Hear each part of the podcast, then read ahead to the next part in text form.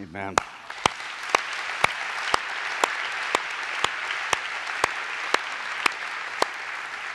Cancer, cancer does suck, but Christ is better. What a beautiful statement of faith uh, out of the mouth, the very plain speak of a, an American teenager. Um, cancer in this life with Christ is better than any kind of prosperity, any kind of health without Him.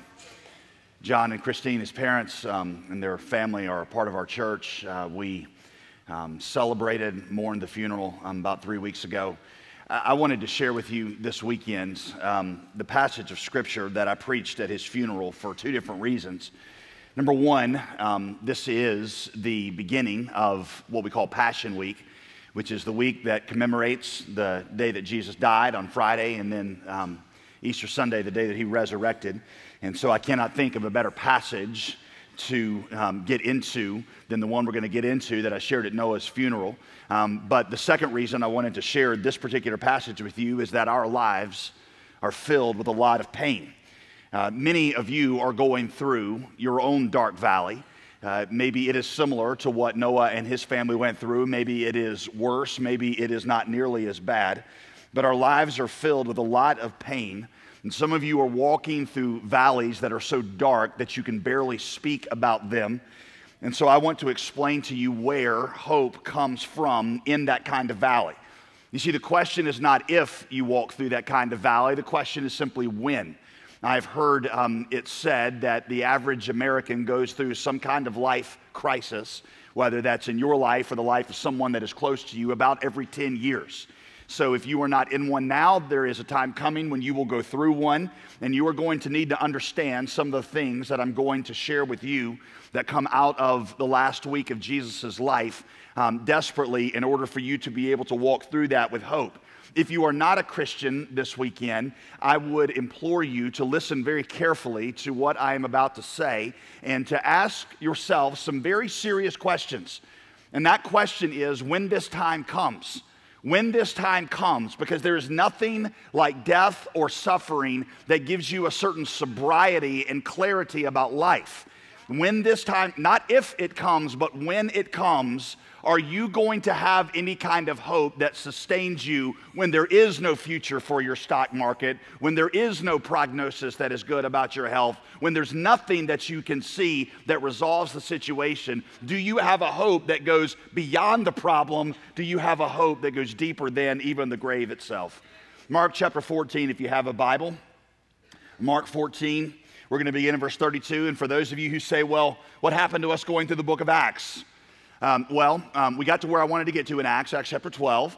And so we're going to um, temporarily suspend that because next week at Easter, I'm starting a, a little mini series about the difficult things that Jesus said and how we understand life by understanding some of the most difficult things he said. Um, and then we're going to, in the summer, come back and we're going to finish up the book of Acts over the summer. So that's what's happening there. Um, so, for you type A people that could not have listened to another word that I was going to say until we had that question answered, there you have it.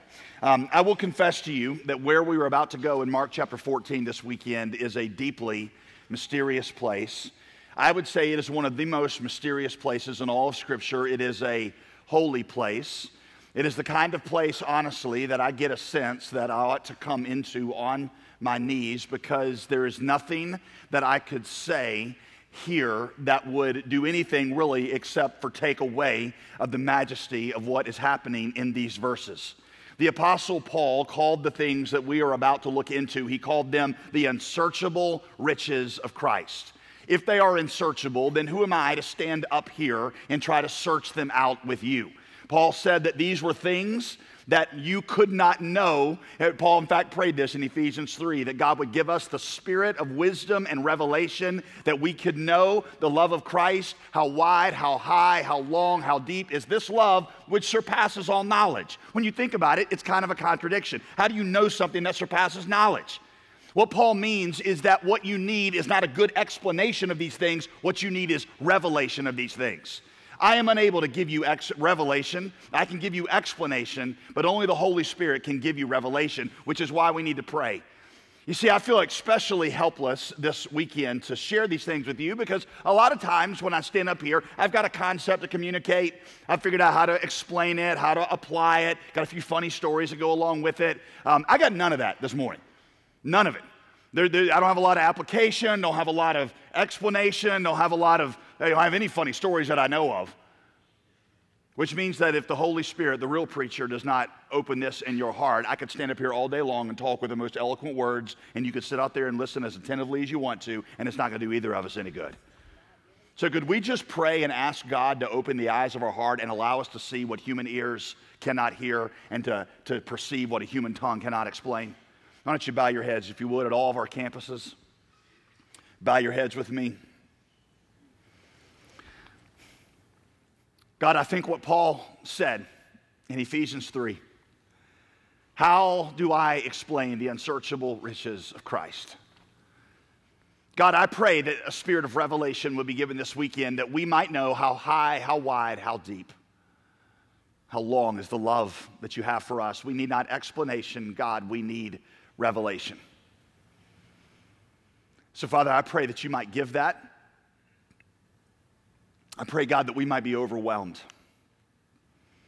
God, as we look into a well that is deeper and wider than we ever have imagined.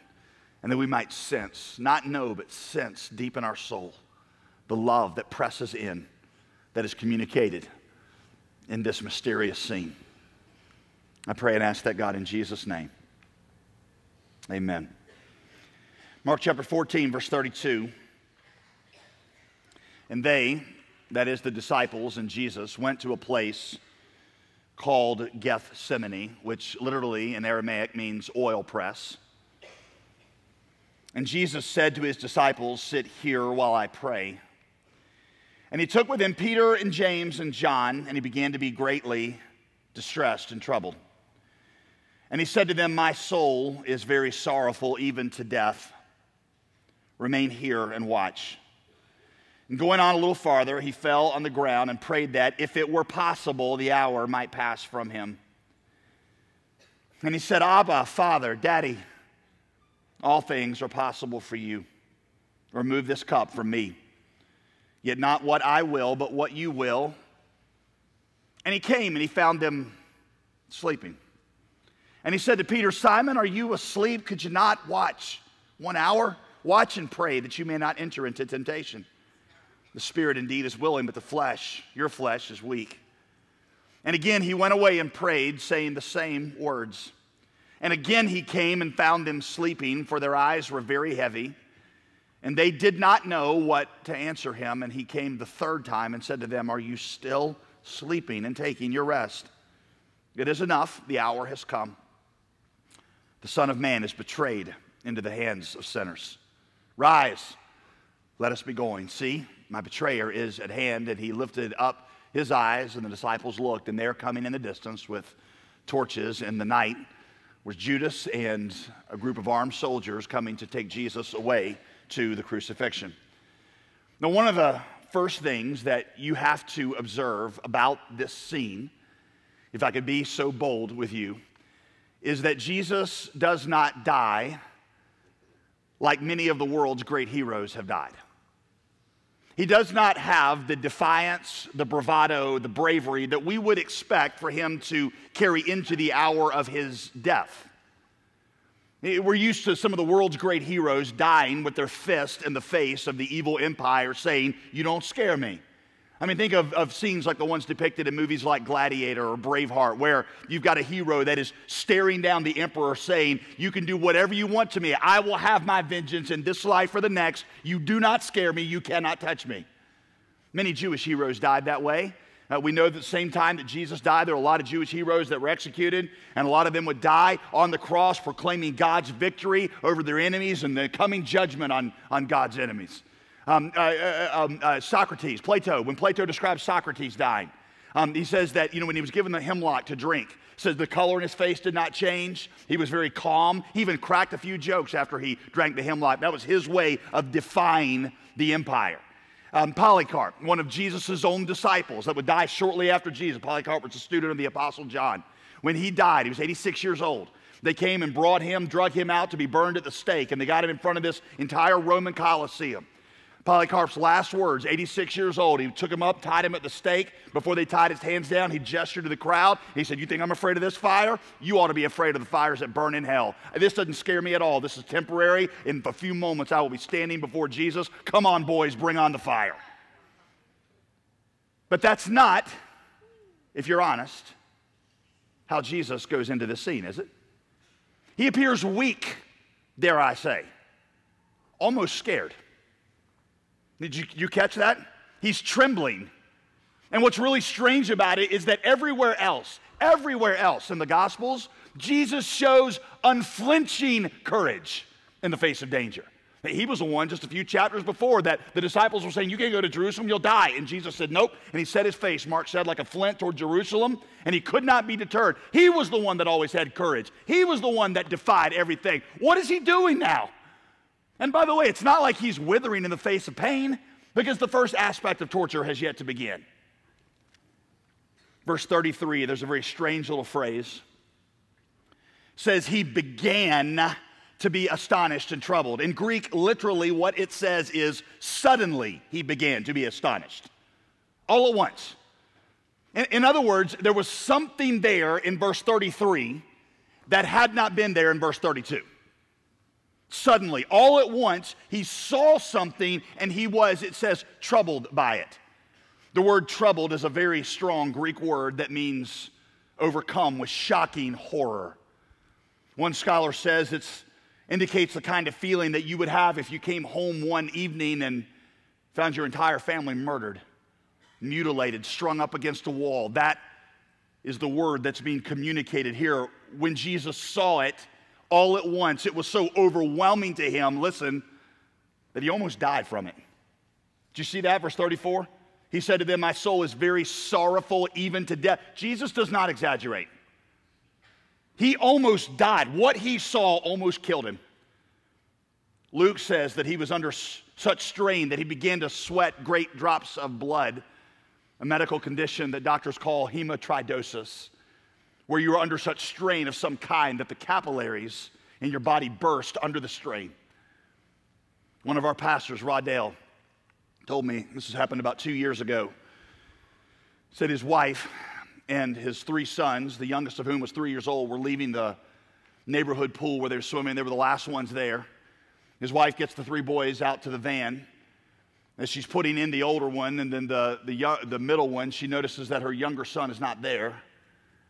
So she kind of walks back down the path, goes into the pool area, and saw something that no parent, I mean, this is like the worst scene a parent could ever imagine seeing. There is her three year old son lying still at the bottom of the pool. She jumped in, got him out, yelled, got somebody else's attention. They got this boy up on the, on the deck. They administered CPR with him, called the ambulance. Miraculously, they're able to revive him. The ambulance comes, picks him up, takes him to the hospital. They run all kinds of tests on him. You know, the, the short answer, the good news is he, he, he was fine. They got there just in, the, in the, the right amount of time. Roddell was not with him. Roddell said, I came back, got to the hospital. He says, when I walked into the, hos- the room, my son was lying there now asleep, my three year old, and I could see on his face. He said, I looked very closely, and all these little purple blotches everywhere, all over his face. And I asked the doctor, What is this? And the doctor said, evidently, right before your son lost consciousness at the bottom of the pool, he was screaming for you or for his mom. And he was screaming with such strain that the capillaries in his face burst under the strain of not being able to get the attention of his father. I cannot imagine my kids being under such strain that they were calling out for me in that way and I could not hear them. Here is the Son of God who spoke the worlds into existence, who created universes as easily as you and I speak words, who walked on top of angry waves, who spoke to storms and they dissipated, who would speak to a legion of demons and they would flee, who spoke to people with the gravest diseases and they would be healed, who called to dead men in their graves and they got up. Here is that Son of God crying out under such strain that the capillaries in his face begin to burst. What did he see? What did he see? Keep reading, verse 36. Notice what he prays Abba, Father, Daddy. All things are possible for you. Remove this cup from me. He calls God Daddy, Abba, Abba, Daddy, which is the term of closest intimacy with God. But look at this. For the first time in his life, for the first time in eternity, there is no response. See it, verse 37? Actually, what you don't see in verse 37? Silence. You see, up until this point, he has enjoyed an intimacy with the Father. He often withdrew to be alone with God to draw strength, and the Father had always radiated with openness to him, sometimes even affirming him publicly, This is my beloved Son, in whom I'm well pleased. Yet now, in the hour that Jesus needs his Father most, only silence. And so he stumbles back to his disciples, looking for some kind of comfort. I mean, there's something weak there, is there not? It's, it's tender. He just needs somebody. And they're asleep. So he wakes them up and he says, Guys, I need I need something. I need somebody. I need you to be with me. But they're asleep. And so, verse 39, he goes back again to the Father and he says the exact same thing. And again, a second time, only silence. What's happening here? What's happening? William Lane, New Testament scholar, says that the only explanation is that God had already begun to turn his face away. The crucifixion had already started before the first nail was driven into Jesus' body, his soul had been abandoned by God. Jesus had lived his life, you see, for the approval of the Father. And now, in the moment that Jesus needed his Father most, God, the Father, turned his face away. And Jesus staggered under the weight of it, almost to the point of death. William Lane says, This is the horror of one who lived wholly for the Father, who came to be with his Father for a brief interlude before his death and found hell rather than heaven open before him. Utter and total aloneness. Have you ever been really alone? I mean, really alone. Maybe a close friend turned their back on you. Maybe a spouse betrayed you. Maybe your parents failed you. Maybe your kids no longer allow you to see your grandkids. Jesus felt that kind of aloneness. And not just aloneness, by the way, but rejection. You ever been really rejected? Here's one thing I know the closer the relationship, the more painful the rejection. I mean, I, I, get letters of rejection from time to time as a public figure. I mean, I get letters from people I've never met telling me that I'm the worst possible person. It, it honestly doesn't bother me that much because I've never met this person. I know that it's really not reflective of me, it's reflective of them. But uh, you let a close friend do that, you let somebody in my family do that, then it becomes much more painful. I mean, I think about what it'd be like to do this to one of my kids. One of my kids who look to me in the moment that they're in pain, when the moment that they're hurting, when the moment they feel alone, turning to me and not only not being there for them, but also walking away from them, walking away in scorn and saying, You're not even my child. I'm not a perfect father and I've only known my kids for a limited amount of time. What's it like to lose the affection and the closeness and the intimacy that he had known with God the Father for all eternity. Is there any human analogy I could give that could come up with something that would communicate that? There is none. Anything that I would say by way of analogy just takes away from the majesty of what's actually happening in this moment, the tragedy. Somehow, in that one moment, Jesus experienced the equivalent of an eternity in hell for us. And in that moment, Revelation says, all of the hay of heaven fell silent, all the angels, and put their hands over their mouths and did not know what to say because they could not comprehend what was happening. Hymn writers, sensing the majesty of the moment, say things like this Tis mystery all, the immortal dies. Who can explore this strange design? In vain, the firstborn seraph tries to sound the depths of love divine. Or a more recent worship song that we used to sing here I'll never know how much it cost to see my sin upon that cross. There are probably no words we ever sing that have greater truth in them than those words. I'll never really know how much it cost to see my sin upon that cross. In Gethsemane, Jesus stared into the horror of hell and he almost died from it, and then he voluntarily went into it for us. You see, that's what hell is. Hell is complete abandonment by God. You see, I'd always thought that what made Jesus' death so bad were the physical horrors that went along with it, and they were terrible. Cicero said that one of the Romans' goals in crucifixion was complete and utter humiliation. So they would choose a public place like the mall for us, and there they would strip men naked and they would beat them and they would crucify them. It was so painful that men would weep and vomit and urinate all over themselves. Cicero said they would precede it by a beating that killed a lot of men before they ever got to the cross. The Roman historian Cicero said that it was not uncommon to see a, a, a, rib off of a man's frame go flying off of his chest because of the way that they beat them. They, if what Cicero says is true, then we are pretty sure that when Jesus went to the cross, he was at least partially disemboweled. Isaiah would say that he didn't even look like a man. He was unrecognizable. You would walk up to him and know or not know who he was. That's what Isaiah says, how badly he had been beaten. Many of you have seen the Passion movie. There's probably something in there that gives you a glimpse of a little bit of it, but if what Cicero says is true, then it's much worse. Cicero said that they used to, when they really wanted to make a point, they would crucify women. He says, but when they crucified women, they'd always turn them around backwards so they were facing the cross because the Roman soldiers could not bear to see the look of anguish on the woman's face because of the kind of pain they put them through. Jesus was nailed up on a cross naked in a public place in the full light of day. So, yes, the physical horrors of, get, of the cross were terrible, but listen, that is not in Gethsemane what made Jesus stagger. It was the abandonment by God that he faced. That was the horror of the cross for him. In Gethsemane, Jesus looked full into the cup of God's wrath, and it overwhelmed him so badly that it almost killed him. And he said, Father, if there's any way, let this cup pass from me. Isaiah 51 17 describes the wrath of God given to us like a cup, a cup full of toxic poison.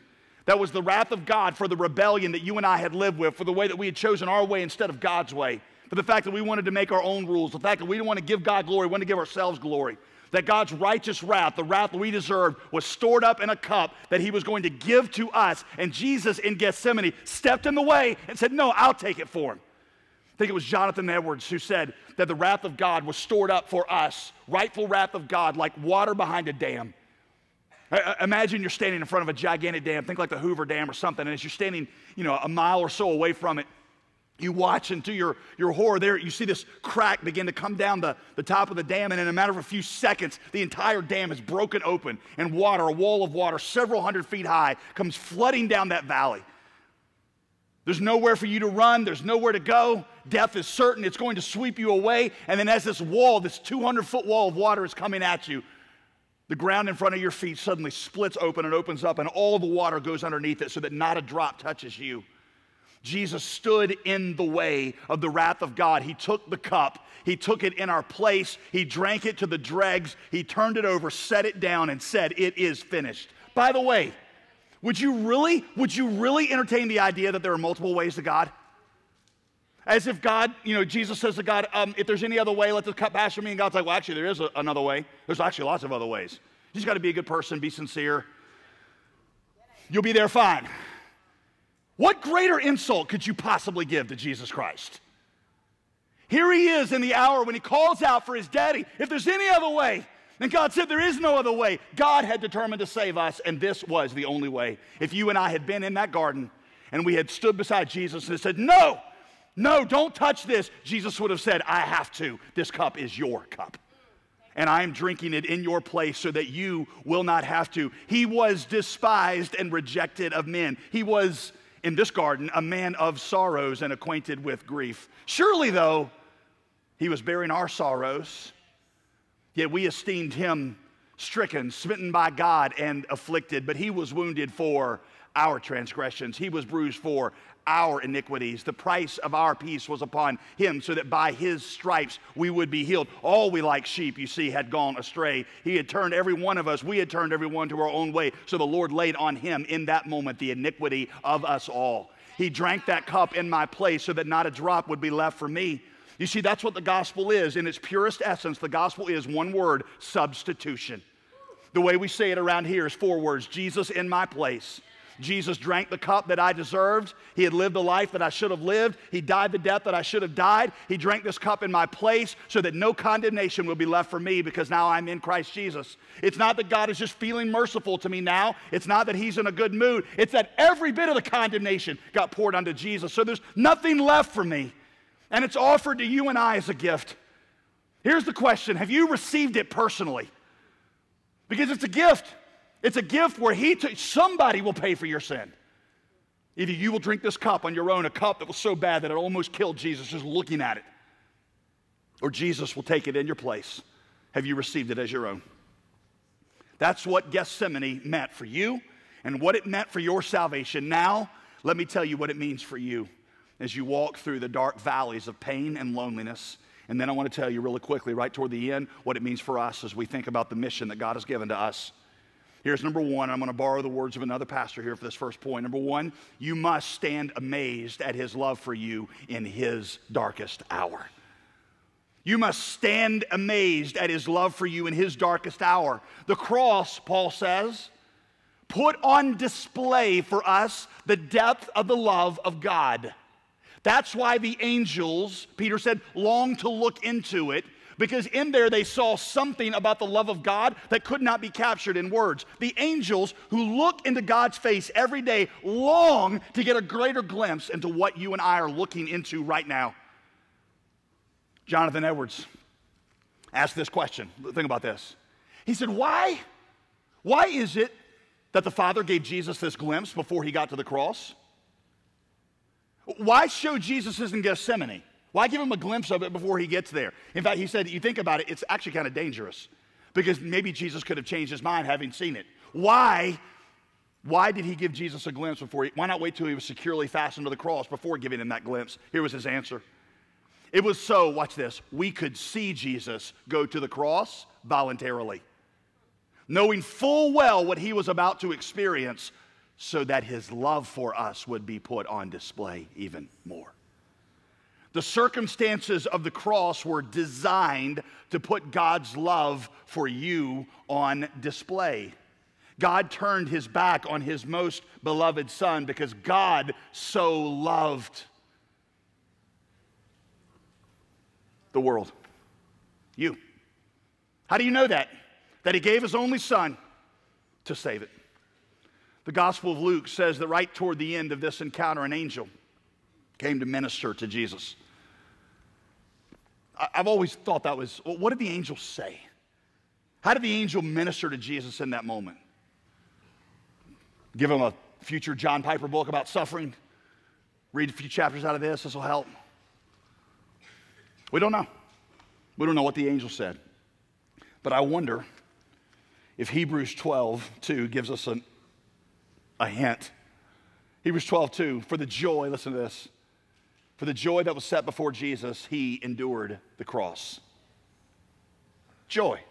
Maybe he said something that helped give Jesus joy as he went to the cross. Well, the joy of what?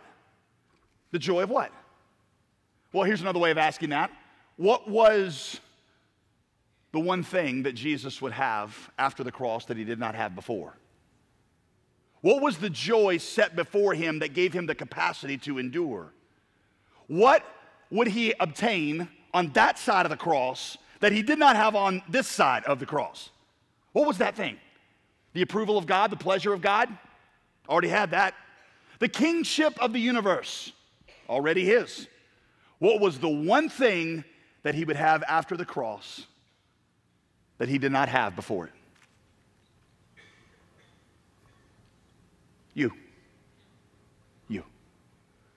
He was doing this to save you. Isaiah 43 says he went to the cross because we were precious in his sight. Precious, I've told you that word means you give up anything else on earth for it. I told you my kids are precious to me. There's nothing on earth that I have that I would not give up for my children. If I found out that my children had a disease, a disease that could not be cured except by one medicine, a medicine that had not been approved by insurance. And the doctor said, to get this medicine, you're going to have to sell everything that you ever had, everything you're ever going to have, and go into debt for the rest of your life. Without the slightest hesitation, I would turn my back on all of it to obtain that medicine. Why? Because my children are precious to me. Isaiah 43 4, the God who created the universe, who could have created 10 million more universes with just a word that God thought of you as precious. Isaiah 43 4, I gave up the world for you.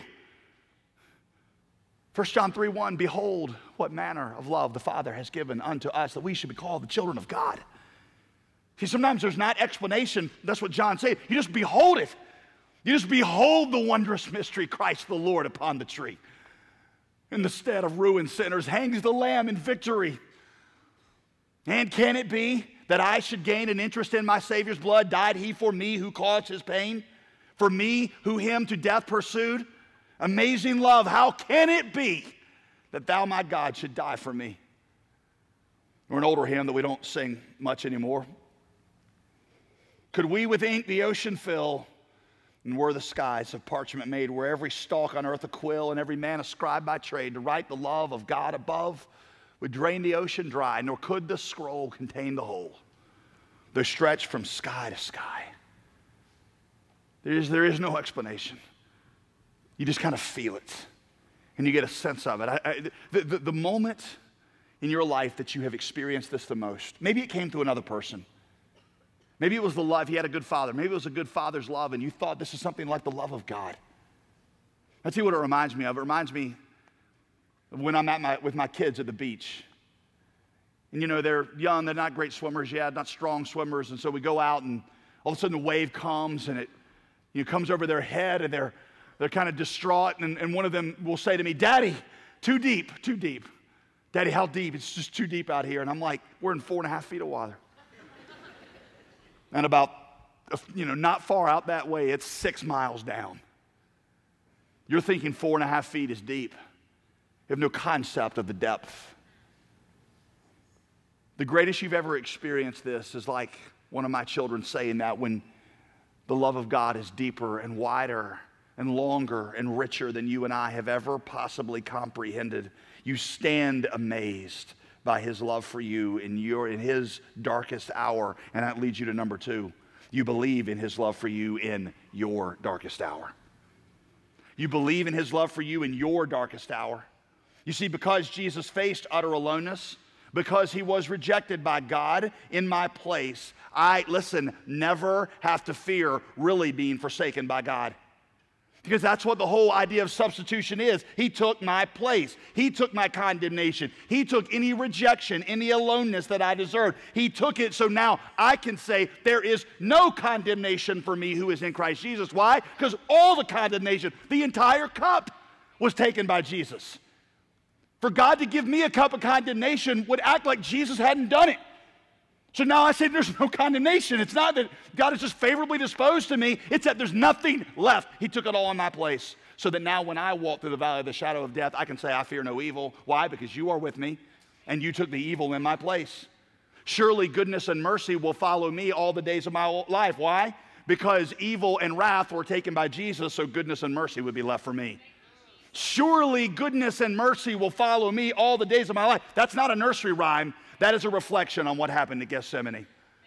There's nothing left for me but goodness and mercy. Nothing. I know many of you have gone through some tremendously terrible things. And I knew that during those times it felt like God had abandoned you, like you were alone. You weren't.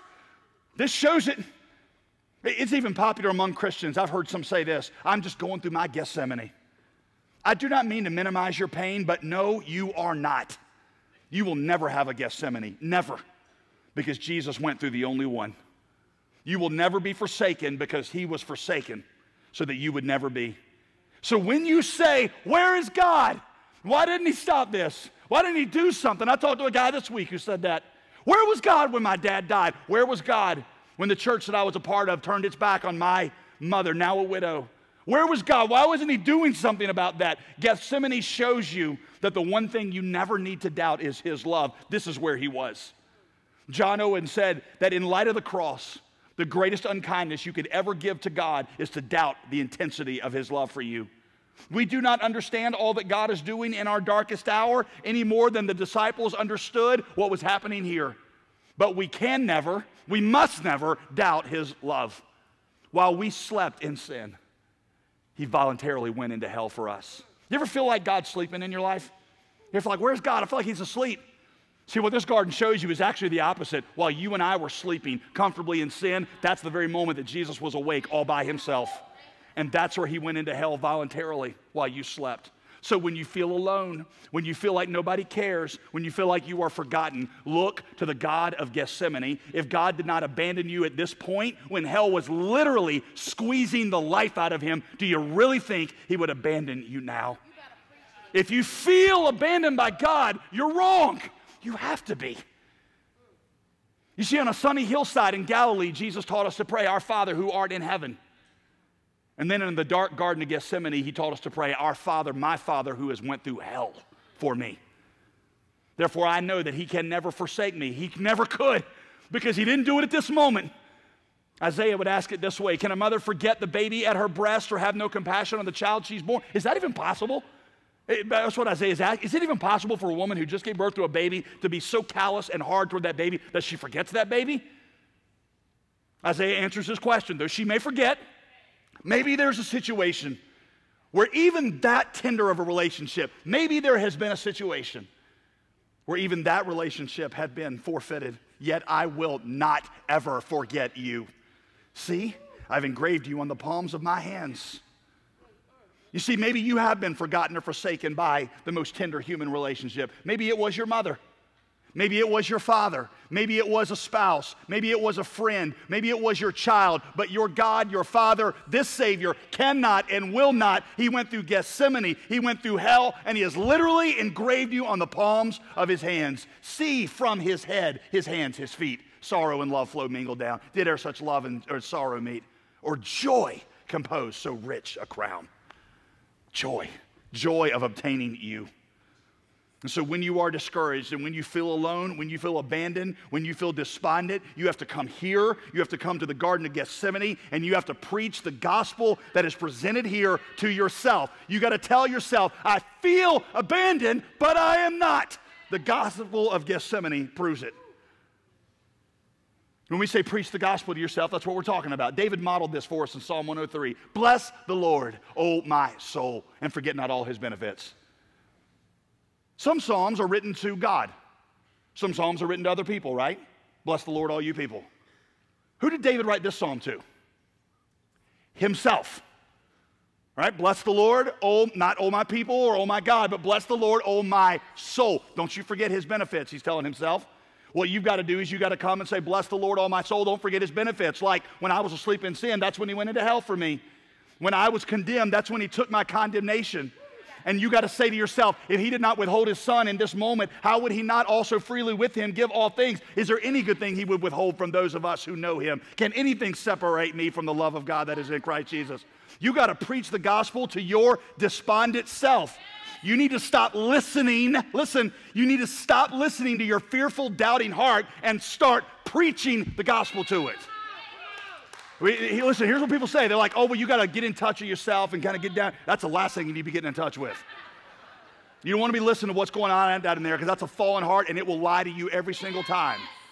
You got to stop listening to your fearful heart and you got to start preaching Gethsemane to your heart. And do not mumble when you do it. Be long winded if you have to. Be longer winded than I am. And you defy those feelings of despondency with faith in the gospel of Gethsemane. And then you'll start to say things like this with Paul in pain, though the outward man perishes, the inward man is being renewed day by day. Though I am poor, yet in him I am rich. Though I have nothing, yet in him I possess all things. you stand amazed at his love for you demonstrated in his darkest hour, then you believe in his love for you in your darkest hour. Number three, what it means for our mission. We must read the Great Commission through the lens of Gethsemane. We got to read the Great Commission through the lens of Gethsemane. The Great Commission is that we would go and make disciples of all the nations. Here's one of the reasons I wanted to share this with you on the weekend leading up to Easter. Because during this week, many of you are going to have a chance, like no other time in the year, to be able to engage somebody that is outside of God, outside of Christ, with the gospel, with the invitation to come here and hear the gospel. And you need to understand that the God you are asking to give you help is the Savior of Gethsemane. Is there anything that you could ask that would exhaust the limits of his matchless love? Do you realize what Gethsemane shows you about his willingness to save sinners? Is there anything too great to ask him? Is there any help you could not call in his name for?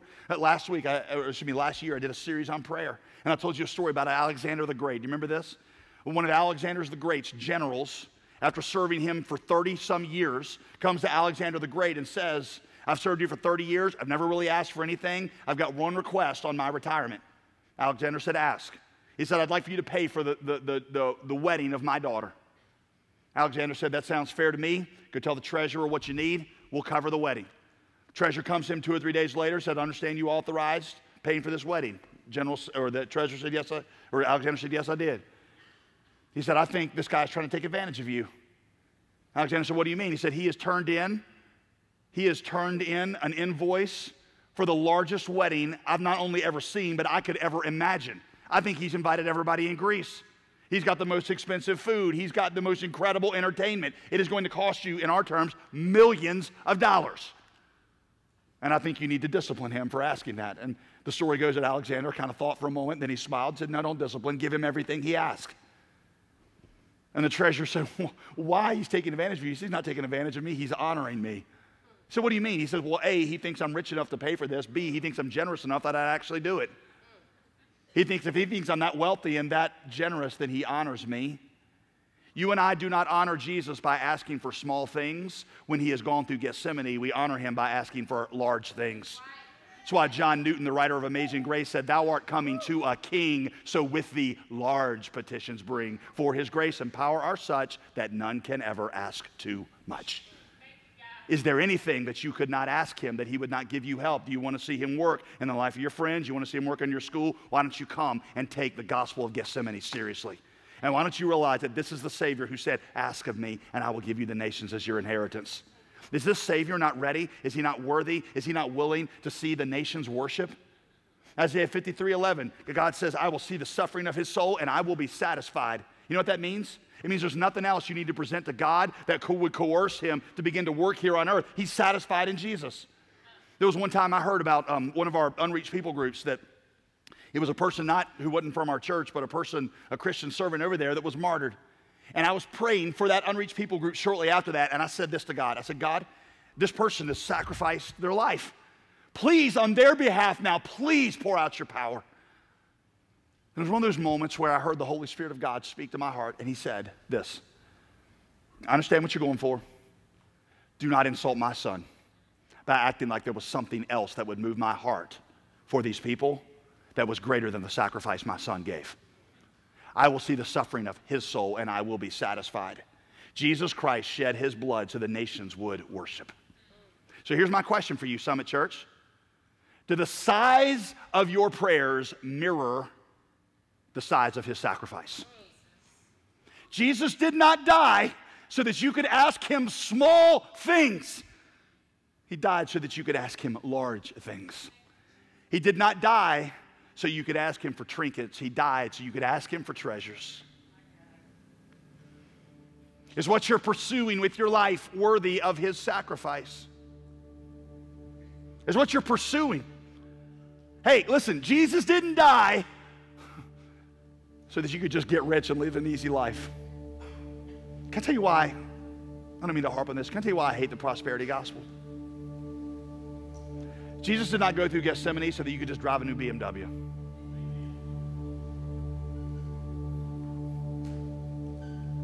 You faced the wrath of God. What you had lost was God. If Jesus just wanted to give you a BMW and a nicer house, he would have done something else. He went through Gethsemane because you and I had the condemnation of hell upon us, because we were separated from God, because the one thing that we needed was to have God restored. What I needed was not riches, what I needed was not education, what I needed was God. And only Gethsemane could obtain God for me, so Jesus gladly went through it. So, what I am laboring to pursue now is not riches. What I'm laboring to pursue is the pleasure of God. If Gethsemane is true, my life priorities have to be different, do they not?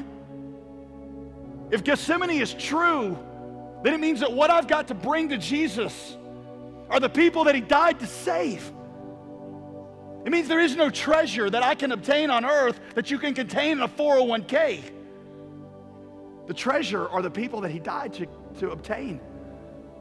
Here's the way I say this is what you're living for worth Him dying for? There's a story I've told you for several years. I found out recently I got it wrong. Like a lot of good pastor stories, there's a little bit of truth in it, but the story I've told you goes like this. Um, a couple of first missionaries that left America to go to an island in the Caribbean were a couple of young Moravian missionaries in their early 20s. They'd heard about an island in the Caribbean that was filled with slaves. The owner was a deist, didn't believe in God, very agnostic, and so he, every time they asked him, "Can we go and live among these slaves and plant churches?" They, he said no. So in the story that I told you, these two young men approached this slave owner and they said, "We'd like to sell ourselves into slavery." for the rest of our lives We'll be your property so that we can live among these slaves and plant churches. And as the story goes, they, the owner accepted their offer. They were put into shackles like cattle. They were put on this slave ship, and as the slave ship pulled away from the shore, the last words heard from one of them as he lifted up his hands and he pointed up at heaven and he said, May the lamb that was slain receive the reward of his suffering. The real story is that there were two young Moravian missionaries. They did find out about an island of slaves. They did ask if they could go down there, and they did offer to have themselves sold into slavery. Where I get the story wrong is that the owner did not receive their offer. He said, I'm not going to do that. My reputation, he said, would be ruined. I, am not going to do that. So, what these two guys did is they went down and they lived in the colony next to this guy's colony. And for 50 years, they labored almost alone, trying to plant churches every time they could get it, it, this guy named J. E. Hutton, History of the Moravian Church, says the difficulties, the barrenness that they dealt with for year, for 20 years they labored, no converts. There were difficulties on every hand. He says, however, 50 years later, they had established churches in St. Thomas, St. Croix, St. John's, Jamaica, Antigua, Barbados, and St. Kitts.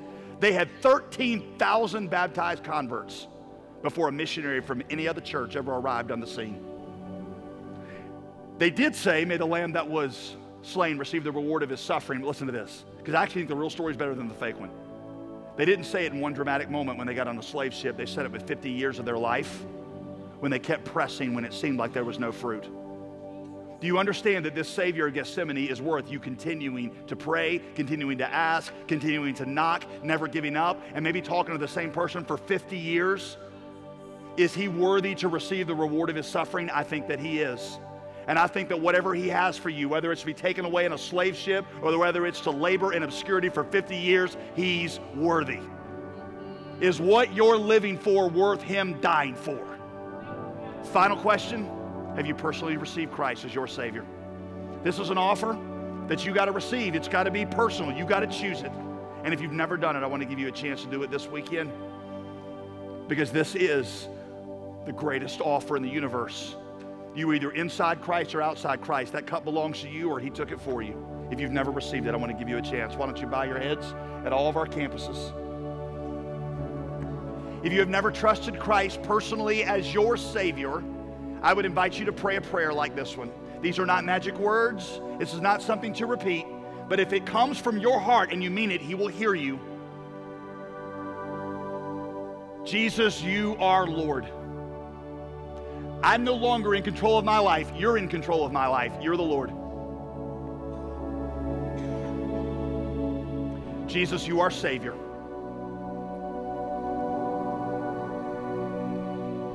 I believe that you went to Gethsemane and the cross for me, and I received this gift as my own.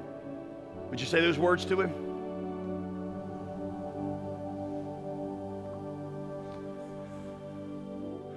At all of our campuses, our teams are going to begin to come. You keep your heads bowed for just a minute, for the next few minutes, actually. Our teams are going to come and they're going to distribute the elements of what we call the Lord's table bread and a cup that represent the body of Jesus. Keep your heads bowed. If you're a believer, I want you to take this bread and this cup and I want you to hold it in your hands at all of our campuses. Just hold it. And I want you to behold what manner of love the Father has bestowed upon you. And I want you to just let yourself be overwhelmed in the mystery. Can I say something special to you, men? If you're unmoved by this, if you're unmoved by Gethsemane, maybe what you ought to be saying is, God, what's wrong with my calloused heart? And maybe what you ought to do is rend your heart and cry out to God and say, God, how am I so unfeeling that this act has not moved me more than anything else? If you're not a believer, these elements are not for you. You should not touch them any more than you should take my last name as your own. These are not, it's not like a grace bump. It doesn't you know, infuse grace into you. This is simply the celebration of those who have already trusted Christ. So don't touch these things. They're not for you. What is for you is the offer that Jesus gave to save you. And if you've never received that, you can do it right now. That's greater than these elements, a million times greater. Believers take them to remember Christ. You can take the actual body and blood of Jesus by receiving him by faith right now.